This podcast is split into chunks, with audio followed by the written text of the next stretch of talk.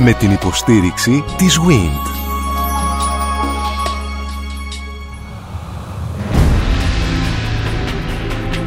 Γνωρίζοντας την ιστορία μας, τα χίλια χρόνια της Βυζαντινής Αυτοκρατορίας. Μια σειρά ραδιοφωνικών εκπομπών στον Sky 100,3. Αγαπητοί φίλοι, αγαπητές φίλες, μπαίνω κατευθείαν στο θέμα. Κύριε Κουκουσά, ο κύριος Κουκουσάς υπενθυμίζω είναι καθηγητής στη Θεολογική Σχολή του Αριστοτελείου Πανεπιστημίου Θεσσαλονίκης. Θα ήθελα από εσάς να αρχίσουμε κύριε Κουκουσά. Έχουμε αφήσει μια εκκρεμότητα αναφορικώς με τις συνόδους Λοιπόν, ας δούμε το περιεχόμενο των συνόδων για να πάμε στο πολιτικό περιεχόμενο. Πάρα πολύ ωραία. Της εποχής, της περίοδου. Από όσο θυμάμαι και νομίζω καλύψαμε σε μεγάλο βαθμό τα της Δευτέρας Οικουμενικής Συνόδου. Η επόμενη σύνοδος η οποία ακολουθεί είναι η Τρίτη Οικουμενική Σύνοδος, η οποία συγκλήθηκε το 431 στην Έφεσο. Και η σύνοδος αυτή έχει να κάνει σε ένα μεγάλο βαθμό με την αντιπαλότητα η οποία υπήρχε μεταξύ της Αλεξάνδρειας και της Κωνσταντινούπολης. Όπως υπόθηκε στις προηγούμενες εκπομπές, με τον τρίτο κανόνα της δεύτερης Οικουμενικής Συνόδου, η Κωνσταντινούπολη καθίσταται η δεύτερη εκκλησία στην τάξη στον Οικουμενικό Χριστιανισμό. Παρ' όλα αυτά, η πιο δυναμική εκκλησία στην Ανατολή συνέχισε να είναι η Αλεξάνδρεια. Οπότε η Κωνσταντινούπολη επεδίωκε να αποκτήσει αυτό που υπόθηκε προηγουμένως ότι ενώ στα χαρτιά ήταν δεύτερη τη τάξη, στην ουσία ήταν τρίτη και τέταρτη πολλές φορές, και ήθελε αυτό το πράγμα να το κάνει, αυτή την εξουσία που ήταν στα χαρτιά να τη μετουσιώσει στην πραγματικότητα.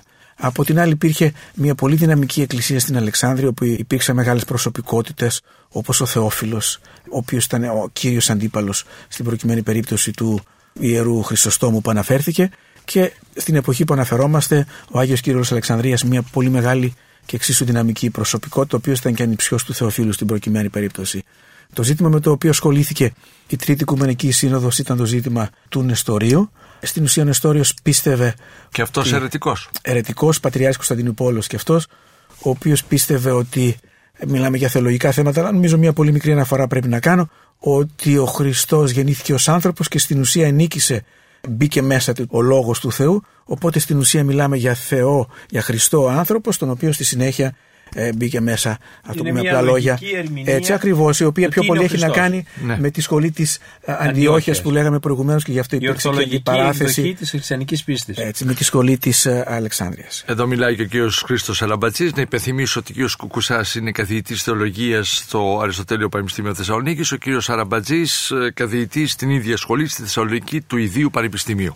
Ορίστε, κύριε Κουκουσά. Οπότε έχουμε τη σύγκληση αυτής της συνόδου στην προκειμένη περίπτωση αυτοκράτορας είναι ο Θεοδόσιος ο δεύτερος, ο επωνομαζόμενος μικρός, προφανώς και σε μία αντιπαράθεση και αντιδιαστολή με, με τον Μέγα Θεοδόσιο στην προκειμένη περίπτωση, ο οποίος ήταν φύλλα προσκύμενος, θα έλεγα, σε μεγάλο βαθμό προς τον Ιστόριο, αλλά τελικά στη σύνοδο η οποία έγινε στην Έφεσο επεκράτησε στην προκειμένη περίπτωση η προσωπικότητα και ο δυναμισμός του Αγίου Κυρίλου του Πατριάρχου Αλεξανδρίας και πάρθηκε απόφαση παρά τη σύσταση του αυτοκράτορα μέσω των αντιπροσώπων του να μην ξεκινήσει η σύνοδος περιμένοντας και τους εκπροσώπους της Αντιόχειας. Εδώ θέλω να πω ότι η σύνοδος αυτή, η οποία όντως ήταν οικουμενική με την έννοια ότι κλήθηκαν από όλη την οικουμένη, συμμετείχαν συνήθως επίσκοποι από την Ανατολή.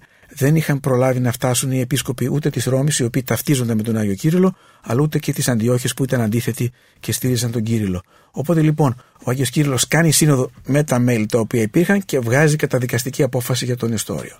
Στην ουσία έρχεται μετά ο Πατριάρχης Αντιοχίας, ο Αρχιεπίσκοπος Αντιοχίας πιο σωστά, ο Ιωάννης, βλέπει ότι υπάρχει ήδη μία απόφαση κατά τον Ιστόριο, συγκαλεί σύνοδο με τους δικούς του επισκόπους η οποία σύνοδος αυτή τι κάνει. Καταδικάζει τον ε, κύριο Αλεξανδρίας και τον Μέμνονα Εφέσου, ένα σημαντικό επίσκοπο, ο οποίος ταυτιζόταν με τον Άγιο Κύριλο όσον αφορά στο συγκεκριμένο θέμα. Οπότε έχουμε πλέον δύο συνόδους οι οποίοι έχουν εκ διαμέτρου αντίθετε. Η μία υπέρ και η άλλη κατά του Ρεστόριου. Έτσι ακριβώς. Με τον Αριανισμό έχει καθαρίσει η Εκκλησία ή υπάρχει και αυτό. Υπάρχει, αλλά στην προκειμένη περίπτωση είναι πολύ πιο έντονο το συγκεκριμένο ζήτημα. Του Νεστορίου παρά του. Ναι, ακριβώς. Να, να σας πω, ας πούμε, ότι μέχρι και σήμερα έχουμε Νεστοριανούς, ίσως όχι πάρα πολλούς, στην περιοχή του Ιράκ, της Συρίας, για να δείξουμε πραγματικά το μέγεθος αυτού του προβλήματος εκείνη την περίοδο. Από εκεί πέρα έπρεπε να βρεθεί μια λύση. Αυτή η λύση βρέθηκε δύο χρόνια αργότερα με τον όρο των διαλλαγών που δεν είναι τίποτα άλλο παρά μια συμφωνία του Κυρίλου και του Ιωάννου Αντιοχίας κάτω από την πίεση του αυτοκράτορα στην προκειμένη περίπτωση του Θεοδοσίου του Δευτέρου, ο οποίος τους υποχρέωσε στην ουσία να τα βρούνε και εκδόθηκε αυτή η συμφωνία η οποία καταδικάζει τον Νεστόριο και θα λέγαμε ότι επικρατούν αυτές οι απόψεις και οι αποφάσεις της σχολής Αλεξανδρίας και του Αγίου Κυρίλου. Να πω κάτι λίγο, κύριε Κουκουσά, εδώ να, να βοηθήσω λίγο τους ακροατές μας να καταλάβουν τη σύγχυση που επικρατεί εκείνη την εποχή. Και οι δύο αποφάσεις στέλνονται στον Αυτοκράτορα, τον Θεοδόσιο. Και λέει, τι μου τα στέλνετε εμένα αυτά, τι μπορώ εγώ να σας πω, λέει, για αυτά τα δύο. Είναι δύο διαφορετικές εκδοχές της πίστης. Να διαλέξω τη μία και να, να καταδικάσω την άλλη. Πίστη, δηλαδή, δεν μπορώ εγώ. Ναι. Και προσπαθούν να τον πείσουν ότι αυτός πρέπει να το καταθέσει. Να πάρει αν, δείτε την, δηλαδή. ναι, αν δείτε την επιστολογραφία που αναπτύσσεται μεταξύ τους, λέτε, τι λένε τώρα εδώ οι επίσκοποι, ότι ο αυτοκράτορας θα κρίνει την ορθότητα της πίστεως; Και αφού τους φυλάκισε και τους δύο, και τον Άγιο Κύριλο και τον Νεστόριο, τους φυλάκισε, τους κράτησε κάποιους μήνες φυλακισμένους, χωρίς να έχουν δικαίωμα ούτε να επικοινωνήσουν με τους υπολείπους επισκόπους. Στο τέλος αποφάσισε το φθινόπωρο με τους συμβούλους του, έτσι. Ότι δίκιο έχει ο Κύριλο και άρα ο Νεστόριο θα πάει στην εξορία.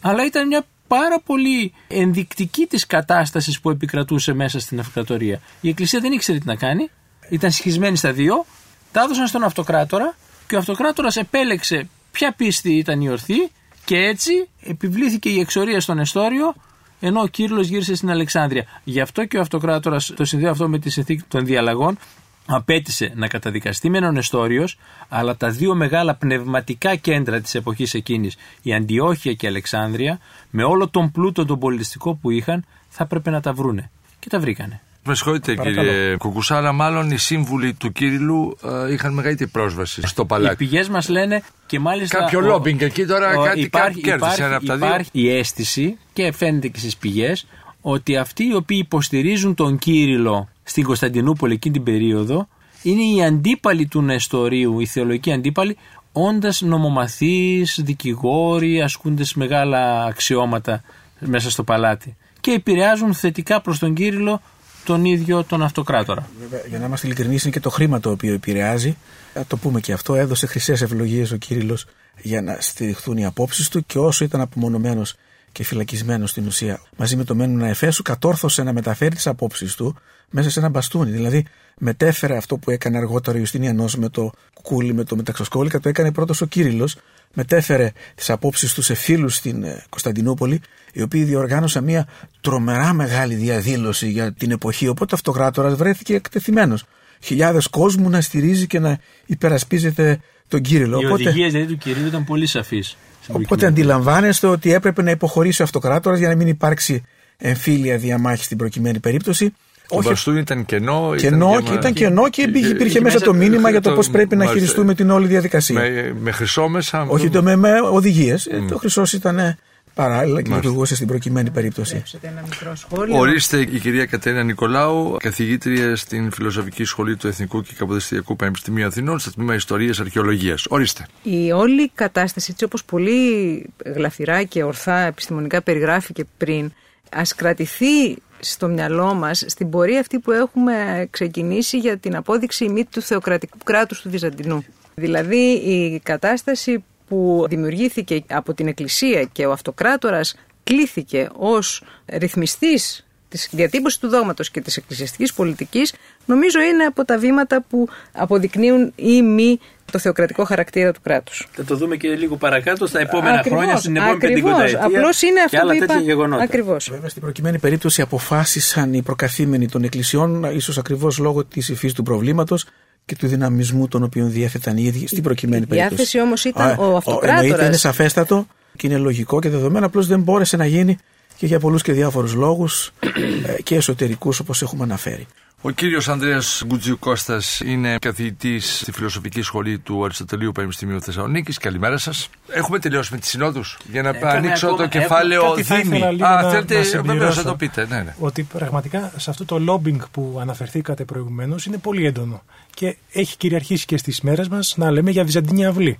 Θέλω να πω ότι δεν αναφερόμαστε μόνο στις διεργασίες για την κατάληψη της εξουσίας ή το ποιος θα διοικεί την αυτοκρατορία, αλλά είναι έντονο και το θρησκευτικό αυτό στοιχείο, το οποίο προσπαθεί να προσεγγίσει τον αυτοκράτορα διότι είναι η πηγή της εξουσίας και αυτός μπορεί να προωθήσει είτε τη μία είτε την άλλη άποψη. Επομένως βλέπουμε ότι αυτό που είπαμε εξ αρχής στις εκπομπές ότι είναι άρρηκτα δεμένες η κρατική και η θρησκευτική εξουσία και αλληλοεπηρεάζονται, αλληλοκαλύπτονται και η μία χρησιμοποιείται, Αλληλοϊποστηρίζονται. αλληλοϊποστηρίζονται ανάλογα βέβαια με την περίπτωση. Η επόμενη σύνοδος και η οποία φτάνει στο τέλος του μικρού Θεοδοσίου του Δευτέρου και έχουμε τον Μαρκιανό και την Πουλχερία, είναι η τέταρτη σύνοδος της Χαλκιδόνας, η οποία συνεχίζει θα λέγαμε αυτή τη διασκλητίδα που υπάρχει στην ερμηνεία του τι είναι ο Χριστός.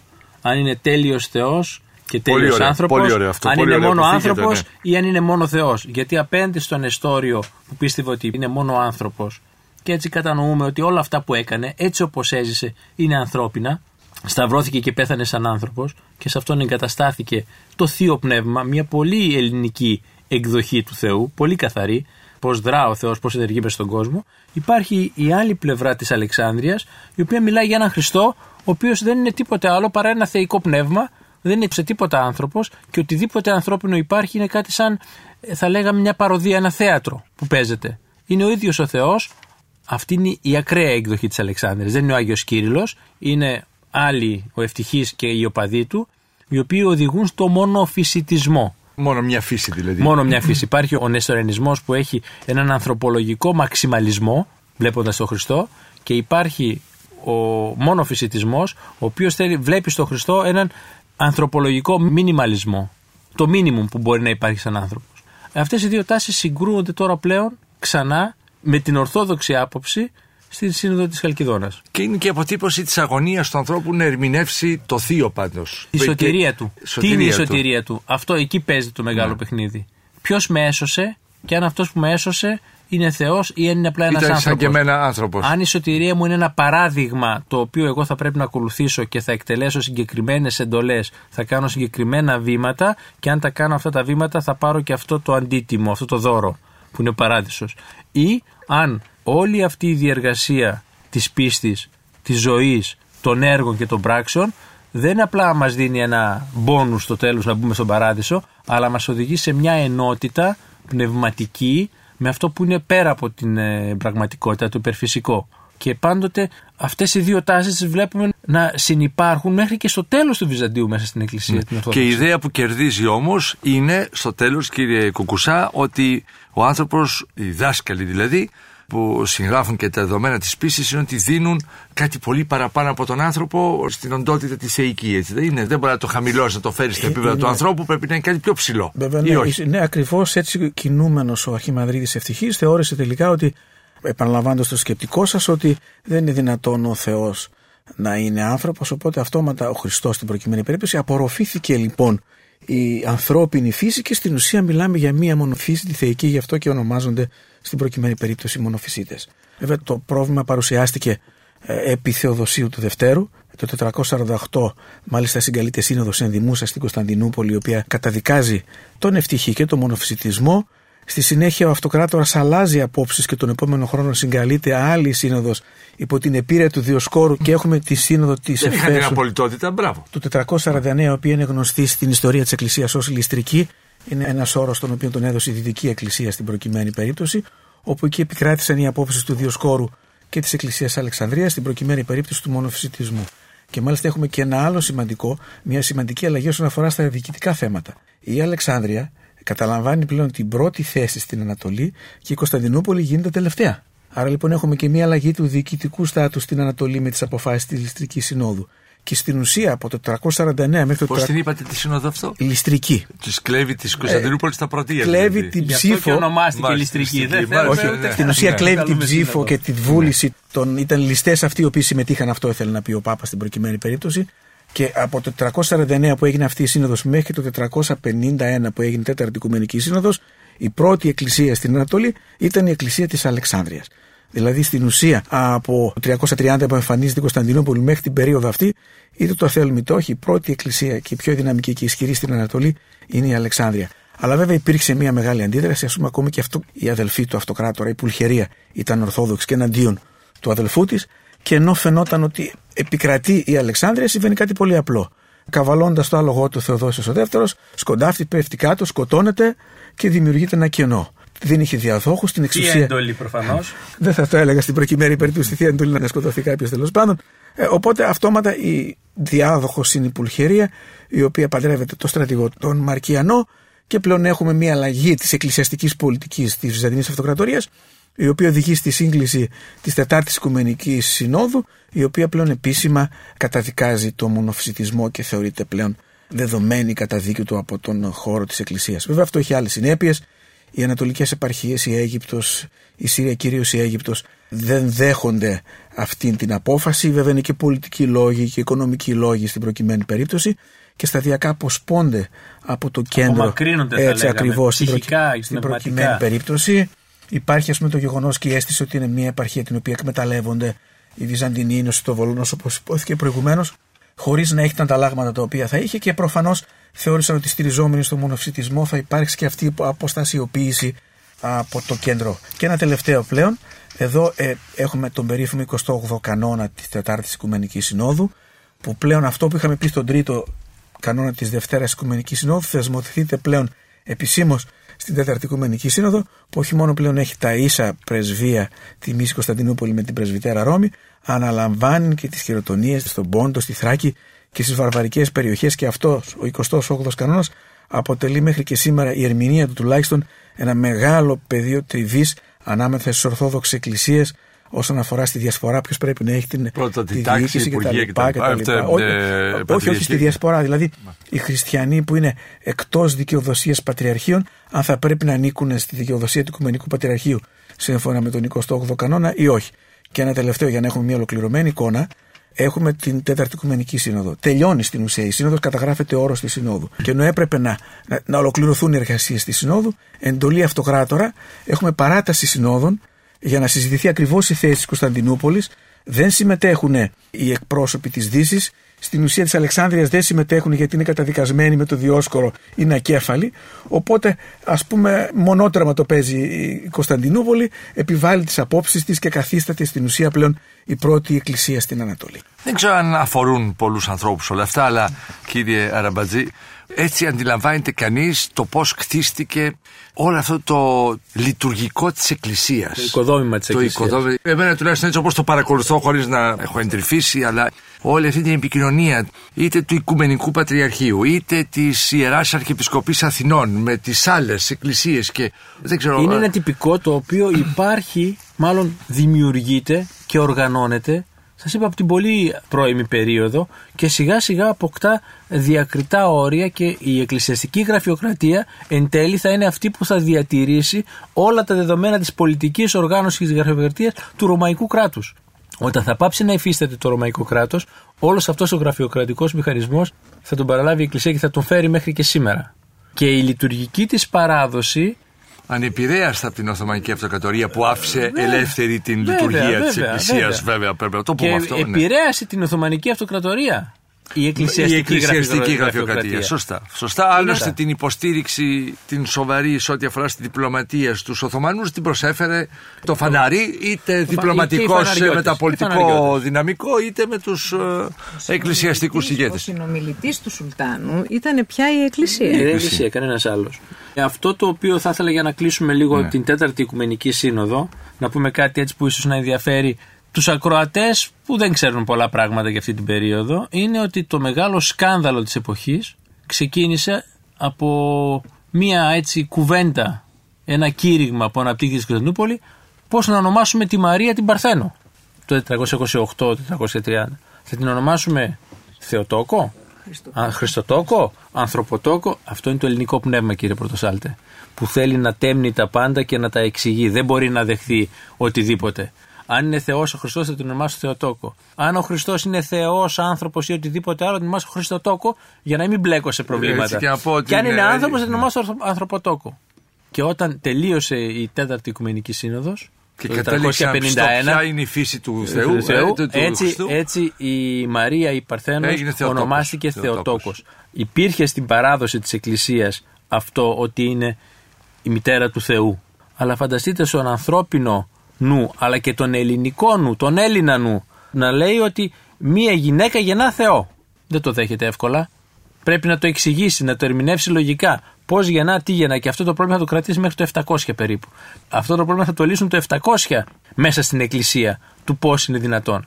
Αλλά είναι ο Έλληνας νους που λέμε ότι συμβαδίζει σε όλη αυτή την πορεία με την κρατική διοίκηση, τη ρωμαϊκή διοίκηση και την εκκλησιαστική διοίκηση, η οποία θέτει, θα λέγαμε, τα πράγματα επί τον τύπο των ήλων. Συνέχεια. Παρεπιπτόντως, για να φτάσει από την Αντιόχεια στην Έφεσο να κάνουν τη σύνοδο, θα έκανε κανένα τρίμηνο ταξίδι, κύριε Κουκουσέλη. Ε, δεν νομίζω. Μικρότερο ήταν το ταξίδι και Όχι. στην προκειμένη περίπτωση εδώ έχουμε τώρα, βάζετε ένα άλλο ζήτημα. Ας πούμε, Ε, επειδή μου είπατε ο, Άγιο, καθυστέρησαν ο Άγιος οι άλλοι Κύριλλος για να περάσουν την ε, Αδριατική, θεωρεί, κάνε οι, καιρό. οι άλλοι δικαιολογούνται, ο Ιωάννης Αντιοχίας δεν δικαιολογείται και μάλλον η καθυστέρησή του είναι σκεμμένη από ό,τι βλέπουμε από τις πηγές, αν και βέβαια υπήρχε και μια βιασύνη του Κυρίλου να συγκαλέσει τη Μάλιστα, σύνοδο. να τα Μιλάμε κλείσει, τώρα ναι, ναι. για την τρίτη σύνοδο, όπου εκεί πλέον καθιερώθηκε ο όρος Θεοτόκος, ενώ η τέταρτη ασχολήθηκε με το ζήτημα του μονοφυσιτισμού στην προκειμένη. Πολύ ωραία. Λοιπόν, κύριε Κουτσοκώστα. Ήθελα να επισημάνω ότι ναι, μεν είναι δογματικές όλες αυτές οι διαφορές και δογματίζουν οι πατέρες της Εκκλησίας και οι επίσκοποι που συμμετέχουν, αλλά μην ξεχνάμε ότι αυτά τα πράγματα έχουν μεγάλη απήχηση στο πίμνιο. Και ακριβώς επειδή υπάρχει μεγάλη απήχηση στο πίμνιο, δημιουργούνται όλες αυτές οι προστριβές και όλες αυτές οι συγκρούσεις. Διότι πραγματικά και στο περιθώριο των συνόδων έχουμε απίστευτες συγκρούσεις, αντεγκλήσεις και δεν ξέρω εγώ τι άλλο. Παρένθεση εδώ, η τέταρτη οικουμενική σύνοδος ήταν να συγκληθεί στην Νίκαια, όπου είχε συγκληθεί και η πρώτη, ας πούμε, σαν άμνηση. Βλέποντας αυτοκράτορα ότι είναι μακριά η, η Νίκαια από το αυτοκρατορικό Είναι κέντρο μερικές ώρες. και ότι ήταν δύσκολο να ελέγξει την κατάσταση, εκεί μεταφέρει την έδρα από τη Νίκαια στη Χαλκιδόνα που είναι ακριβώς Απέναντι στην ακριβώς. ασιατική πλευρά Όμως της να ρωτήσω Κωνσταντινούπολης. κάτι. Ναι. Πραγματικά μπορεί ο απλός λαός να συλλάβει τις έννοιες του δόγματος και τις λεπτές αποχρώσεις; Όχι. όχι. Σε καμιά περίπτωση. Απλά αυτό που είπα είναι ότι δογματίζουν μεν οι επίσκοποι και το πίμνιο ακολουθεί ακριβώς ό,τι πει ο επίσκοπος χωρίς βέβαια να είναι σε Χωρίς θέση να, να κατανοήσει. μετέχει ή να όλης αυτής μετέχει. της συζήτησης, Αλλά έτσι. με- σε μια φιλοσοφική συζήτηση για το πώς το θείο ενώνεται με τον άνθρωπο κτλ. Ο κοπλό όμως δεν θα καταλάβει τίποτα, θα πει τι λέει ο κύριος Πρωτοσάλτη με τον κύριο Αραμπατζή, δεν μας ενδιαφέρει, πάμε παρακάτω. Δεν μ' άρεσε αυτό που είπαν, αλλά δεν καταλαβαίνω. Αν όμως βγω αύριο και πω η Θεοτόκος δεν ονομάζεται Θεοτόκος και ονομάζεται Ανθρωποτόκος γιατί δεν γέννησε Θεό, ένα περίεργο ένστικτο θα στρέψει εναντίον μου τηλεφωνήματα. Φυσικά. θα μου δημιουργήσουν μεγάλο πρόβλημα. Βεβαίως. Γιατί έτσι ξεκίνησε ο Νεστόριος. Έτσι ξεκίνησε το ζήτημα. Και κατέληξε να είναι αυτό που είναι. Το ερώτημα αυτό, αν είναι Θεός ή άνθρωπος ο Χριστός, υπάρχει από τον πρώτο αιώνα. Αλλά κανένας δεν τόλμησε να το πιάσει στα χέρια του για να το επιλύσει, παρά μόνο κάποιος ο οποίος από μια άλλη αφορμή, ορμόμενος, κατέληξε να προσπαθήσει να εξηγήσει την άποψή του. Γιατί η Μαρία δεν είναι Θεοτόκος και είναι απλά Χριστοτόκος ή Ανθρωποτόκος. Το εισιτήριο ήταν η ευλάβεια Ακριβώς. των ανθρώπων Η προς το ευλάβεια. πρόσωπο του Εφήγει, Χριστοτόκου. εφήγει Αυτό Αυτό εδώ, ε, γι' αυτό το το είπα στην κυρία πιστεύουν, Νικόλα. Ναι. εφήγει, ε, Η φυσικά. ευλάβεια προς το πρόσωπο και να πούμε και μια μικρή πληροφορία τώρα για τους περισσότερους ακροτέ, την οποία συνήθως δεν την ακούνε και δεν την ξέρουν. Μέχρι και τον 5ο αιώνα, μέχρι την εποχή δηλαδή του Μαρκιανού και της Πουλχερίας, δεν υπήρχε μέσα καταγεγραμμένη η παράδοση της Εκκλησίας για το τέλος της Θεοτόκου, για την κοίμηση, για τη μετάσταση της Θεοτόκου. Γι' αυτό και ο Μαρκιανός και η Πουλχερία ζητούν, έχουμε όλα τα λείψανα των Αγίων και των Αμαστόλων. Γιατί δεν μας στέλνουν μια επιστολή στον Ιωβενάλιο, τον Πατριάρχη Ιερουσαλήμου, στείλτε μας και ένα λείψανο της Θεοτόκου, να το έχουμε στην Εκκλησία των Αγίων Αποστόλων. Και τότε ο Ιωβενάλιος τους λέει ότι η παράδοση της Εκκλησίας μας η παράδοση εδώ που έζησε η Θεοτόκος δεν λέει ποτέ ότι υπάρχει λείψανο της Θεοτόκου γιατί έχουμε την κοίμηση και τη μετάσταση της Θεοτόκου και έκτοτε έχουμε και τις εορτές της κοιμήσεως και της μεταστάσεως της Θεοτόκου και όλη αυτή την παράδοση που αναπτύσσεται στην υμνολογία και στη χριστιανική γραμματεία. Αυτό έτσι παρενθετικά ως ένα θα λέγαμε αποτέλεσμα μια συζήτηση Ναι, που άρα- άρχισε να γίνεται για τη Μαρία τη Θεοτόκο. Τη Άρα μητέρα ο του Θεού. 15 Αύγουστο εντάσσεται μετά, Μετά. τον 5ο αιώνα. Βέβαια. Κύριε Κουτσεκώστα. Παίρνοντας τώρα τη Ναι. αφορμή σε σχέση με τις εορτές οι οποίες αναφέρθηκαν, ίσως θα πρέπει να τονιστεί ότι πλέον η κοινωνική ζωή είναι δομημένη πάνω στις θρησκευτικές εορτές. Άρα Ήταν και είναι. ήταν και είναι. Ήταν στις συντολολατρικές Λατρικές και, μετά Ακριβώς, φέρεται όλο ακριβώς αυτό. μεταφέρεται η γιορτή των Χριστουγέννων που ήταν η Ακριβώς. γιορτή του Θεού Ήλιου. Αρχίζει όμως μια προσπάθεια από την Εκκλησία να δημιουργηθεί ένα ενιαίο ας το πούμε εορταστικό ημερολόγιο σε όλες τις επισκοπές. Και αυτό είναι σημαντικό. Και στη συνέχεια βλέπουμε ότι οι αργίες που είναι μόνο θρησκευτικές καθιερώνονται από τον αυτοκράτορα και μέσα από Γίνονται αυτές... δημόσιες πια κρατικές Έτσι ακριβώς. για να Είναι- αφορούν όλους. για να αφορούν όλους. Και είναι στην ουσία και ένα κατάλοιπο θα λέγαμε σήμερα, διότι αν εξαιρέσουμε τις εθνικές εορτές και ίσως την Πρωτομαγιά δεν υπάρχουν άλλες αργίες οι οποίες Η Πρωτομαγιά δεν είναι αρκεί. ε. δεν είναι, Ναι, είναι απεργία. απεργία. ναι, θρησκευτικές. Αλλά, κυρία Νικολάου, μας δίνει κάτι αφορμή από όλα αυτά που συζητήθηκαν να μας πείτε κάτι για την θέση της γυναίκας στην κοινωνία τη Βυζαντινή. Τώρα πια όχι μόνο για την περίοδο συγκεκριμένη, αλλά στο άπλωμά της των ε, χιλίων ετών. Ε, στο προηγούμενο ημίωρο αναφέρθηκαν τα ονόματα του Μαρκιανού και της Πουλχερίας. Από μόνο του γίνεται ενδιαφέρον. Δεν αναφέρουμε το όνομα του αυτοκράτορα, αλλά την γυναίκα του και αυτόν. Πώς προέκυψε η Πουλχερία; Η Πουλχερία ήταν η μεγαλύτερη αδερφή του Θεοδόσιου του Δεύτερου, ο οποίος όταν ανέλαβε μόνος του την αυτοκρατορία, μόνος του το θρόνο, ήταν ανήλικος. Εδώ λοιπόν αξίζει να κάνουμε μια αναφορά στο θεσμό της αντιβασιλείας, την επιτροπή τη Βυζαντινή τη λεγόμενη, η οποία έδωσε στην ουσία το δικαίωμα στη γυναίκα να ασκήσει εξουσία στο Βυζάντιο. Τι συνέβαινε; Ο αυτοκράτορας από νεαρή ηλικία, ακόμη και βρεφική ηλικία, έστεφε τον γιο του συμβασιλέα ώστε να προεξοφλήσει την διαδοχή. Συνέβαινε όμως ο αυτοκράτορας να πεθάνει όταν ακόμα ο διάδοχος, ο συμβασιλέας διάδοχος ήταν ανήλικος. Η παρένθεση πολιτική ενηλικότητα ήταν το 16ο έτος της ηλικίας, δηλαδή αν ήταν 16 χρονών. Τι συνέβαινε στην προκειμένη περίπτωση, την επιτροπή του ανήλικου ηγεμόνα αναλάμβανε ένα συμβούλιο αντιβασιλείας, ένα συμβούλιο επιτροπίας, στο οποίο ως εγκύτερο πρόσωπο στον αυτοκράτορα μετήχε η μητέρα. Σιγά σιγά με την πάροδο του χρόνου ή η αδερφή μεγαλύτερη περίπτωση της πουλχερίας εδώ.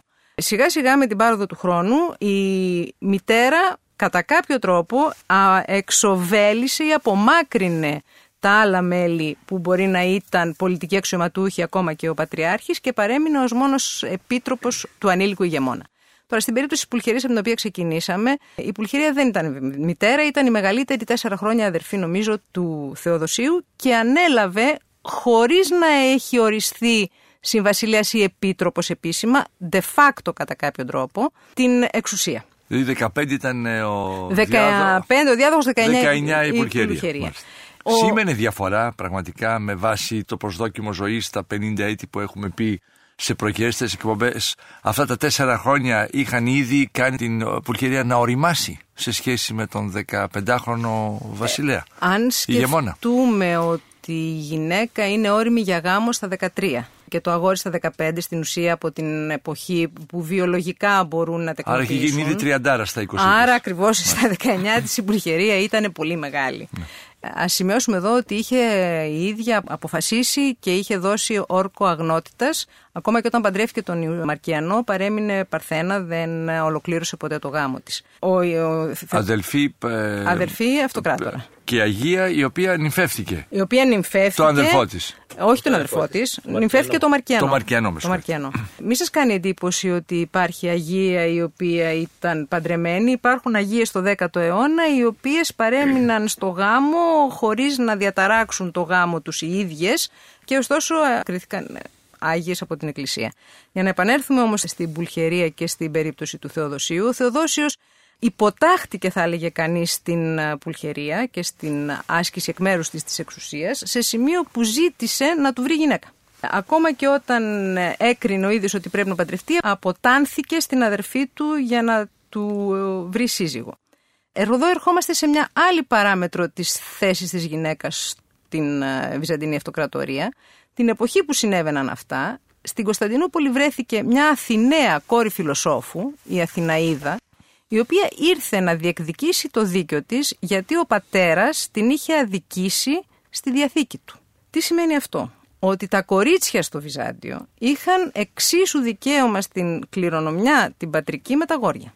Αν σκεφτείτε ότι στη Δύση ή στην ε, αργότερα στη Φεουδαρχική Δύση τα ίδια τα αγόρια της οικογένειας δεν κληρονομούσαν την πατρική περιουσία παρά μόνο το πρώτο, ε, αντιλαμβάνεστε τι σημαίνει αυτό Πόσο ανοιχτή ε, και για δημοκρατική το ήταν αυτή η αντίψη. Ακριβώς. Επομένως, η Αθηναίδα μετέπειτα Ευδοκία ήρθε ε, να διεκδικήσει το δίκιο της. Ε, δεν βρήκε το δίκιο της, βρήκε όμως αυτοκρατορικό σύζυγο. Έτσι παντρεύτηκε με τις ευλογίες της Πουλχερίας, έγινε χριστιανή γιατί ήταν...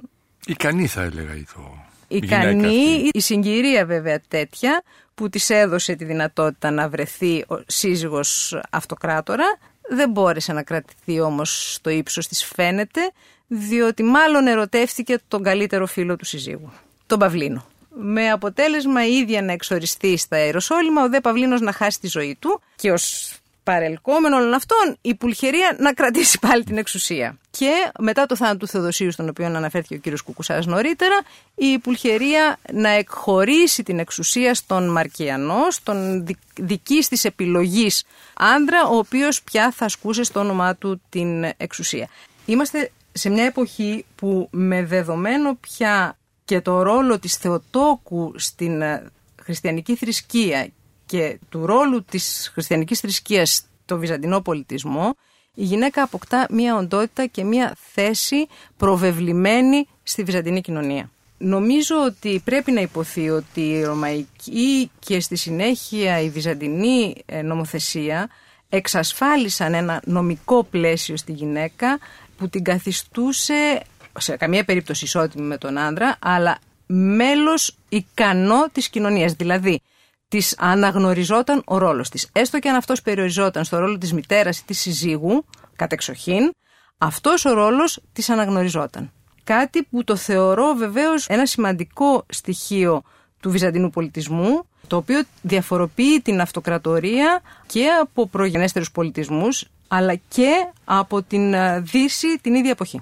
Στο σπίτι είναι αφεντικό γυναίκα ή όχι; Κατεξοχήν. Είναι. είναι κατεξοχήν Με αναγνώριση; Βεβαίως. Ακριβώς αυτό, αυτό διοικεί το σπίτι πω. δηλαδή. Διοικεί το σπίτι. Τον οίκο τον Βυζαντινό τον διοικεί η γυναίκα. Ε, Με όλες είναι... ευθύνες. Από το μαγείρεμα μέχρι τα οικονομικά, ας το πούμε έτσι. Εντός του οίκου. Ε, ναι, ναι, Εντός του οίκου, ναι. βεβαίως είναι οίκο εννοώ τον όρο, ναι. ο οποίος περιλαμβάνει όχι μόνο τα μέλη της οικογένειας, αλλά και τα υποστατικά, το, τους ανθρώπους που δουλεύουν και όλα αυτά τα και πράγματα. Και αυτό αναγνωρίζεται από τον σύζυγο. Αυτό τη αναγνωρίζεται τη γυναίκα, ότι παίζει σημαντικό ρόλο στην οικογένεια και κατ' επέκταση στην κοινωνία, καθώς η οικογένεια αποτελεί το κύτταρο της κοινωνίας. Κύριε Γκουτζοκώστα, έχουμε κρεμότητες. Δήμοι πρέπει να προλάβουμε να γίνει μια περιγραφή, κύριε Ραμπατζή, και τώρα του διεθνούς περιβάλλοντος. Έχουμε κρατήσει μια κρεμότητα για τους Ούνους, που και αυτοί θα μπουν κάπου εδώ. Και αν προλάβουμε το ότι οι Άραβες ασπάζονται τον μουσουλμανισμό. Αλλά. από τους Δήμους. Από τους Δήμους, από τους Δήμους. Ναι. Τι ε, θεσμός είναι οι Δήμοι να καταλάβουν, τι ρόλο παίζουν. Να, για να καταλάβουν οι ακροατές μας, ξεκινάμε για τους Δήμους γιατί θα αρχίσουν σιγά σιγά να διαδραματίζουν έναν ουσιαστικό ρόλο στην πολιτική διακυβέρνηση και να παρεμβαίνουν στα πολιτικά. Ναι. Θα δούμε πώς εξελίσσονται και πού θα σταματήσει αυτό. Αλλά πολλές φορές αφήνουμε τον λαό απ' έξω και νομίζουν οι ακροατές μας ότι το Βυζάντιο και γενικά η αυτοκρατορία ήταν κάτι. Μια παρέα έκανε ό,τι ήθελε. Ο αυτοκράτορας έκανε ναι. ό,τι ήθελε με μια αυλή. Κάπου θα εμφανιστούν οι Βένετοι και οι Πράσινοι, ε, κάπου θα σκοτωθούν, αλλά έχετε δίκιο. Στο τέλος σου μένει η αίσθηση ότι ο λαός είναι κάτι μυρμήγκια τα οποία ποδοπατάει ένας αυτοκράτορας με 10 ναι. ανθρώπους και έναν στρατηγό, ας πούμε. Ορίστε. Ένα από τα αγαπημένα θεάματα των Βυζαντινών ήταν οι αρματοδρομίες. Οι οποίες εκτελήσονταν βέβαια στον υπόδρομο. Ο υπόδρομος θεμελιώθηκε από τον Μεγάλο Κωνσταντίνο. Εκεί τελούνταν όλες ναι. οι αρματοδρομίε. Με βάση τη ρωμαϊκή αντίληψη. Με βάση τη ρωμαϊκή ακριβώς, της, Ρώμης. Όπως ακριβώς ναι. υπήρχε υπόδρομος στη Ρώμη, έτσι ακριβώς δημιουργήθηκε και ένας υπόδρομος ε, στην Κωνσταντινούπολη. Μέρος αυτού του θεάματος των αρματοδρομιών είναι οι αθλητικές οργανώσεις οι Δήμοι, οι οποίοι συμμετέχουν στη διοργάνωση των αρματοδρομιών, χαρακτηρίζονται με το χρώμα το οποίο φέρουν. Είναι τέσσερις, εμείς ξέρουμε τους δύο γνωστότερους, αλλά αρχικά είναι τέσσερις. Είναι οι Ρούσοι, οι Λευκοί, οι Βένετοι και οι Πράσινοι και όσοι ήθιστε ακόμη και σήμερα και στις ομάδες κλπ. επικρατούν οι δύο. Οι επικρατέστεροι είναι οι Βένετοι και οι Πράσινοι. Έχουν υποθεί πάρα πολλά στην έρευνα σχετικά με αυτούς τους Δήμους, κατά πόσο έπαιζαν όντως μεγάλο πολιτικό ρόλο ή όχι. Έχει εκφραστεί άποψη ότι είναι μόνο οργανώσεις αθλητικές, αλλά επειδή μπορούν να κινητοποιήσουν κόσμο και επειδή έχουν εγγεγραμμένα μέλη, έχουν μητρά, έχουν, είναι όπως σήμερα οι σύνδεσμοι των φιλάθλων.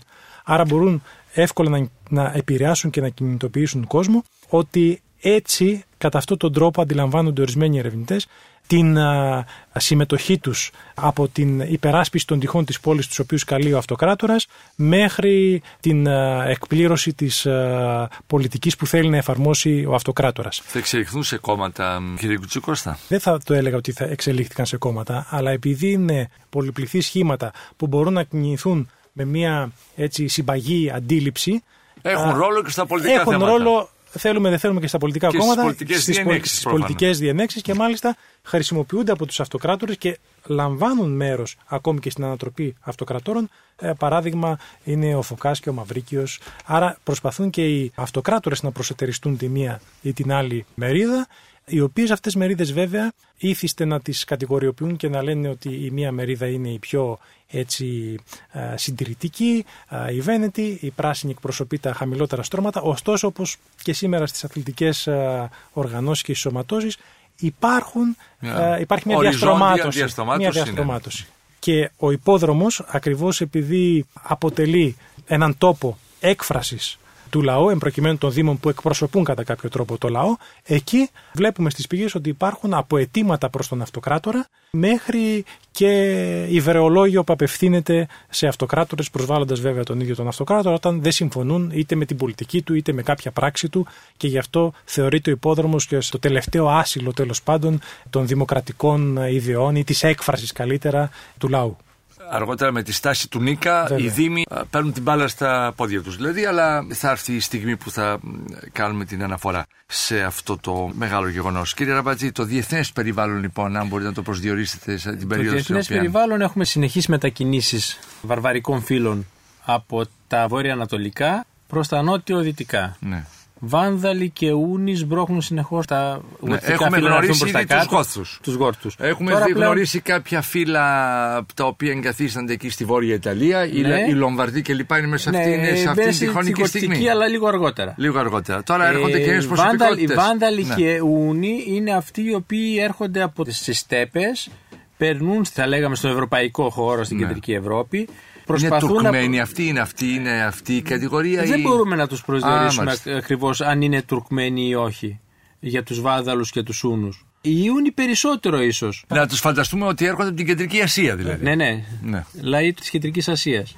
Χαρακτηριστικό είναι που λέγεται για τους, για τους Σούνους και την σχέση τους λόγω του κλίματος από τον τόπο τον οποίο προέρχονται και του αλόγου τους που είναι το βασικό συστατικό στοιχείο ως πολεμιστές αυτό, αυτό έχουν ότι ακόμα και το κρέας το βάζουν μεταξύ των ποδιών τους και του αλόγου και μετά από αρκετές ώρες ή και μέρες σιτεύει, σιτεύει ώστε και, και τρέφονται με αυτό. Είναι δηλαδή αναπόσπαστο στοιχείο. Το πρόβλημα με τους Σούνου είναι το εξής. Είναι ότι πραγματικά βλέπουν την αυτοκρατορία σε ένα μεγάλο θησαυροφυλάκιο. Αυτή και είναι και η διαφορά με τους προηγούμενους ναι, λαούς, στους οποίους αναφερθήκαμε ναι, ναι, σε άλλη εκπομπή. Εγώ ότι ερχόντουσαν, είχαμε πει να βρούνε χώρο να εγκατασταθούν. Εδώ έρχονται πράγματι. Έρχονται κατακτητές. Έρχονται να, να αρπάξουν. Ούνοι και Βάνδαλοι αυτή την εποχή κάνουν αυτό το πράγμα. Γι' αυτό και έμεινε και ως βανδαλισμός. Και κάνουν, εφαρμόζουν το εξής. Επιτίθενται στην αυτοκρατορία, προκαλούν μεγάλα προβλήματα και αναγκάζουν μετά τον αυτοκράτορα να πληρώσει για ειρήνη. Γιατί είναι τόσο μεγάλες οι καταστροφές οι οποίες επιφέρουν και όταν βλέπει ένας αυτοκράτορας να πέφτουν σημαντικές πόλεις, για παράδειγμα υποκύπτει. στη Βαλκανική, υποκύπτει διότι δεν θα λειτουργήσει μετά τίποτε. Όμως υπάρχει ένας καθαρός εκβιασμός από την ε, πλευρά των Νούνων, διότι κάθε φορά οι απαιτήσεις τους γίνονται όλο και μεγαλύτερες. Και αν δεν πληρώσει το κράτος αυτά που απαιτούν, τότε κάνουν νέες επιδρομές και αναγκάζουν τον αυτοκράτορα να πληρώσει πολλαπλάσια Σαν ποσά. Σαν προστάτες που θα λέγαμε σήμερα. Ακριβώς. Ναι, σπάνε και μετά κάνουν Ακριβώς. Τα... Αλλά όλα αυτά τα ποσά θα, πρέπει, θα πρέπει. σωστό, σωστό, σωστό. Τα τεράστια αυτά ποσά θα πρέπει να βρεθούν. Και για να βρεθούν τους, τα συνήθι υποζύγια και οι συνήθεις ε, ας πούμε πηγές είναι οι φορολογικές. Επομένως έχουμε πραγματικά μία περιγραφή στις ε, πηγές αυτή την εποχή που υπάρχει μια υπερφορολόγηση και οι άνθρωποι έρχονται σε αδιέξοδο με αποτέλεσμα μερικοί ακόμη και να αυτοκτονούν. Είναι τέτοια τα φορολογικά τόσο δυσβάστακτα και μάλιστα αναφέρουν οι πηγές ότι αλλάζει ο βίος κάποιον από τη μία στιγμή στην άλλη. Έχουν έρθει σε τέτοιο τέλμα, βέβαια υπάρχει και μια υπερβολή από τις πηγές, αλλά πράγματι είναι τόσο έντονο το πρόβλημα και τόσο έντονο να βρει γρήγορα χρήματα, ρευστό για να ικανοποιήσεις τις απαιτήσεις των νούνων, που δημιουργεί τεράστια προβλήματα. Αλλά αυτός που τελικά, και μην ξεχνάμε ότι οι Ουνοί δημιουργούν μια τεράστια αυτοκρατορία, η οποία καταλαμβάνει σχεδόν όλη την κεντρική Ευρώπη, αλλά έχουν ένα μειονέκτημα το οποίο θα είναι υποφελή ας πούμε του ρωμαϊκού κράτους ότι είναι ένα προσωποπαγές μόρφωμα. Όταν εκλείψει ο Ατήλας, η μάστιγα όπως ονομαζόταν το 455, 51 ήταν η μάχη στα καταλαυνικά πεδία, αλλά αργότερα πεθαίνει ξαφνικά, τότε αρχίζεται... Από μια γυναίκα λέγεται. Ναι. Λέγεται. Αρχίζει... Την νύχτα του γάμου του. Αρχίζει να αποσυντήθεται αυτή η αυτοκρατορία που δημιούργησε και οι λαοί οι οποίοι βρίσκονται μέσα στην αυτοκρατορία αρχίζουν στη συνέχεια μεμονωμένα να απειλούν μετά την ρωμαϊκή αυτοκρατορία. Αλλά μέσα σε μια άλλη διάσταση, όχι στη διάσταση των επιδρομών πλέον. Γιατί οι Ούνοι και οι Βάνδαλοι, ο Βανδαλισμός είναι η εξαιτίας της κατάκτησης Ρώμη και ό,τι επέφερε αυτή η κατάκτηση και η Ιούνη με τη μάστιγα του Θεού που είναι ο Ατήλα, ήταν πραγματικά βάρβαροι. Είναι αυτό που είπε ο κ. Γκουζιοκώστα. Είναι ό,τι χειρότερο είχε δει μέχρι τότε το ρωμαϊκό κράτος. Δεν ήταν ένας πολιτισμένος λαός που θα διεξάγει έναν πόλεμο, θα έχουμε κάποιες συνθήκες ειρήνης, θα έχουμε μια διπλωματική προσέγγιση. Ήταν πραγματικά βάρβαροι και όταν θα εκλείψουν αυτοί, θα έχουμε πλέον μια προσπάθεια διπλωματικής προσέγγισης των διαφόρων λαών που έχουν εγκατασταθεί πλέον στην ε, κεντρική Ευρώπη και στα παλαιά εδάφη της Ρωμαϊκής Αυτοκρατορίας και οι οποίοι θα προσπαθήσουν να ενσωματωθούν και να αποκτήσουν μια κρατική υπόσταση. Αν μου επιτρέπετε μια λεπτομέρεια που νομίζω ότι είναι σημαντική, οι Ούνοι έφτασαν στο κατόφλι της Κωνσταντινούπολης αλλά ακριβώς μόλις είδαν την οχύρωση, δεν θα μπορούσαν, θα ήταν σχεδόν αδιανόητο και μόνο με χερσαίες δυνάμεις, γιατί είπαμε ήταν υποτοξότες, θα ήταν αδιανόητο να απειλήσουν την Κωνσταντινούπολη. Και είναι και ένας από τους λόγους που όταν δείχνει κάποια πυγμή εμπροκειμένο Μαρκιανός, ο στρατιωτικός που ανέλαβε το 459 της Αυτοκρατορίας, αισθάνεται κάπως ισχυρότερος και δεν θέλει να υποχωρήσει αξιώσεις τους, τότε βλέποντας και αυτή τη στάση, δεν ήταν μόνο αυτός ο λόγος, στρέφονται προς τη Δύση και παίρνουν την εξέλιξη. Νομίζω συνειδητοποιήσει ότι δεν έχουν τι άλλο να πάρουν. Δηλαδή πια το κράτος δεν είχε τι άλλο να δώσει. Σε... Το, το λαιλάτισαν πλέον. Το λαιλάτισαν, έδωσαν ό,τι χρήμα είχε να δοθεί, δόθηκε. Πια δεν είχαν τι άλλο να πάρουν και προχώρησαν και στη Δύση. Να σημειώσουμε εδώ τώρα ότι όταν ο Ατήλα στρέφεται προς τη Δύση και καταλαμβάνει την περιοχή της Ακυλίας, οι πληθυσμοί από εκεί πάνε και εγκαθίστανται μέσα στους βάλτους για να σωθούν από αυτή τη μάστιγα του Θεού και εκεί ιδρύουν μια νέα πόλη, τη Βενετία. Είναι στα έλλη του ποταμού Πάδου στις εκβολές του. Έτσι ιδρύεται η Βενετία, η οποία ήταν ένα καταφύγιο ναι, αυτών των ανθρώπων για να μην τους ε, σκοτώσουν οι ναι. ορδές του Ατήλα. Και ο Ατήλα, ε, έχοντας επίκεντρο λοιπόν την Ιταλία, την Ιταλική Χερσόνησο, απλώνεται, είπατε, σε όλη την Ευρώπη; Ερχόμενος στην κεντρική Ευρώπη, στην Πανωνία, σημερινή περίπου Ουγγαρία, το κέντρο είναι εκεί, απλώνεται σχεδόν σε όλη την Ευρώπη. Φτάνει μέχρι τη Δύση, από την Ανατολή μέχρι τη Δύση. Αλλά αυτό το μόρφωμα σύντομα θα διασπαστεί, διότι είναι ακριβώς όπως είπαμε προσωποπαγέ. Έτσι κάζουμε και για την καταγωγή των Ουγγρών. Δεν είναι από τους Ούνου οι Ουγγροί. Από φύλλα πιθανόν από αυτής της καταγωγής. Οι Φίνο-Ούγγροι είναι αυτά τα ουραλοαλταϊκά ε, φύλλα, φύλλα τα οποία έρχονται στη συνέχεια. Λοιπόν, έτσι έχει το δυτικό περιβάλλον, όπου σε εκείνη τη χρονική στιγμή η Ρώμη είναι πια στα τελευταία της σε ό,τι αφορά στην, στην πολιτική της στην πολιτική ύπαρξή της και υπόσταση, σωστά, το υπόσταση. Στην ουσία, μετά το 455 και την δεύτερη άλωσή της από τον Γιζέριχο των Βανδάλων, ακολουθεί μία έτσι περίοδος που πραγματικά φαίνεται ότι πνέει τα λίστια, η Ρώμη.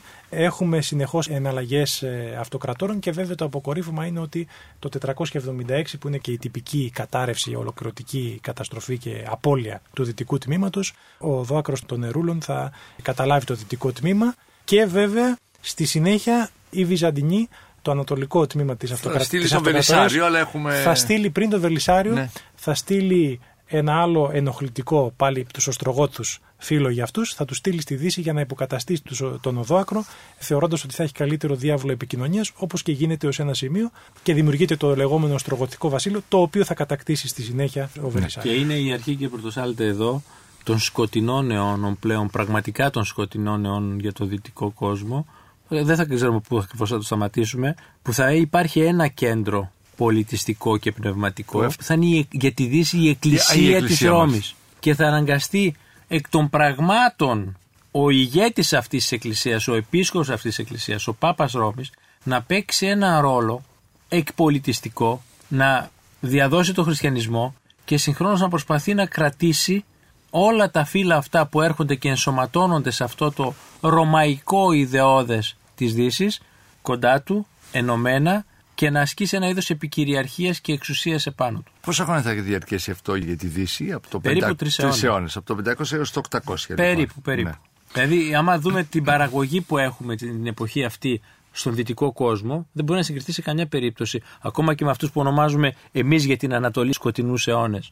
Που είναι αιώνες που δεν έχουμε πολλά χειρόγραφα, δεν έχουμε μεγάλη παραγωγή κλπ. Ονομάζαμε. Ονομάζαμε, ναι. έτσι ακριβώς ονομάζαμε κάποια εποχή σκουτενού αιώνε ένα κομμάτι που δεν γνωρίζαμε πολλά στοιχεία, αλλά που συνεχώς η επιστήμη βρίσκει καινούργια δεδομένα. Ναι. Μέχρι να εμφανιστεί ο Καρλομάγνος. Ναι. Οι Φράγκοι ουσιαστικά και να αναδιοργανώσουν ναι, ναι, όλη αυτό το, το, το μόρφο. δυτικό σκέλος. Ναι. Αυτοί οι έρουλοι που λέτε, οι, οι Βάνδαλοι, τι γλώσσα μιλούσαν; Τοπικές διαλέκτους, δικές τους διαλέκτους. Α, δικές τους. Και ενσωμάτωσαν στη συνέχεια τα λατινικά; Αρχικά αυτοί οι λαοί σχεδόν εξαφανίστηκαν. Χάθηκαν δηλαδή. Δεν υπήρχε πολιτισμός. Ναι. Ήταν φυλές, ήταν ορδές. Αυτές ενσωματώθηκαν Το και. Αστρογοτικό βασίλειο που υιοθετούνται οι ρωμαϊκές πρακτικές κλπ. Εκεί η είναι σημερινή τα γλώσσα του λατινικά. κράτου Τα είναι είναι, τα η λατινικά. του κράτους είναι τα λατινικά. Ναι. Η γραπτή γλώσσα είναι αυτή. Άρα αυτή είναι η γλώσσα στην οποία μπορεί να στηριχθεί μια υπόσταση κρατική. Κλείνοντας λοιπόν τη σημερινή μας εκπομπή, έως την έλευση του Ιουστινιανού, το ανατολικό ανατολικό σκέλος, τμήμα, το ανατολικό το τμήμα, ανατολικό τι, τμήμα- τι περνάει, ποιο είναι το χαρακτηριστικό του; Είναι το χαρακτηριστικό ότι αυτή την εποχή, από το 457 περίπου πεθαίνει ο Μαρκιανός, μέχρι και το 518 η ιστορία γράφεται μέσα από θρησκευτικές εντάσεις, πολιτικές μηχανογραφίες στην Κωνσταντινούπολη, απώλεια της πνευματικής συνοχής της αυτοκρατορίας, ειδικά στα κομμάτια της Ανατολής, και θα λέγαμε ότι το Βυζάντιο αρχίζει και ταρακουνιέται.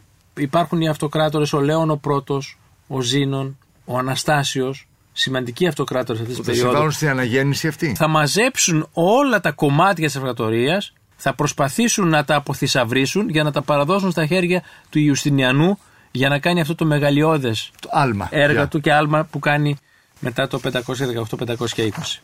Κυρία Νικολάου, κύριοι, σας ευχαριστώ πάρα πολύ για την παρουσία σας. Εάν σας άρεσε το ραδιοφωνικό ντοκιμαντέρ που μόλις ακούσατε, μπείτε στο sky.gr κάθετος podcast και γίνετε συνδρομητής. Περιμένουμε όμως και τα σχόλιά σας ή ακόμα καλύτερα την κριτική σας στα iTunes. Η δική σας κριτική στα iTunes θα βοηθήσει και άλλους Έλληνες σε όλο τον κόσμο να ανακαλύψουν τα νέα podcasts του Sky και να γνωρίσουν την ιστορία μας. Κυρίες και κύριοι, γεια σας. Για την εκπομπή συνεργάστηκαν Παρουσίαση Άρης Πορτοσάλτε Παραγωγή Τζένι Πουπολίδου Επιμέλεια εκπομπής Αθανασία Χατζή Η ηχογράφηση και η τεχνική επεξεργασία έγινε από τους ηχολήπτες του Sky 100,3 Με την υποστήριξη της WIND.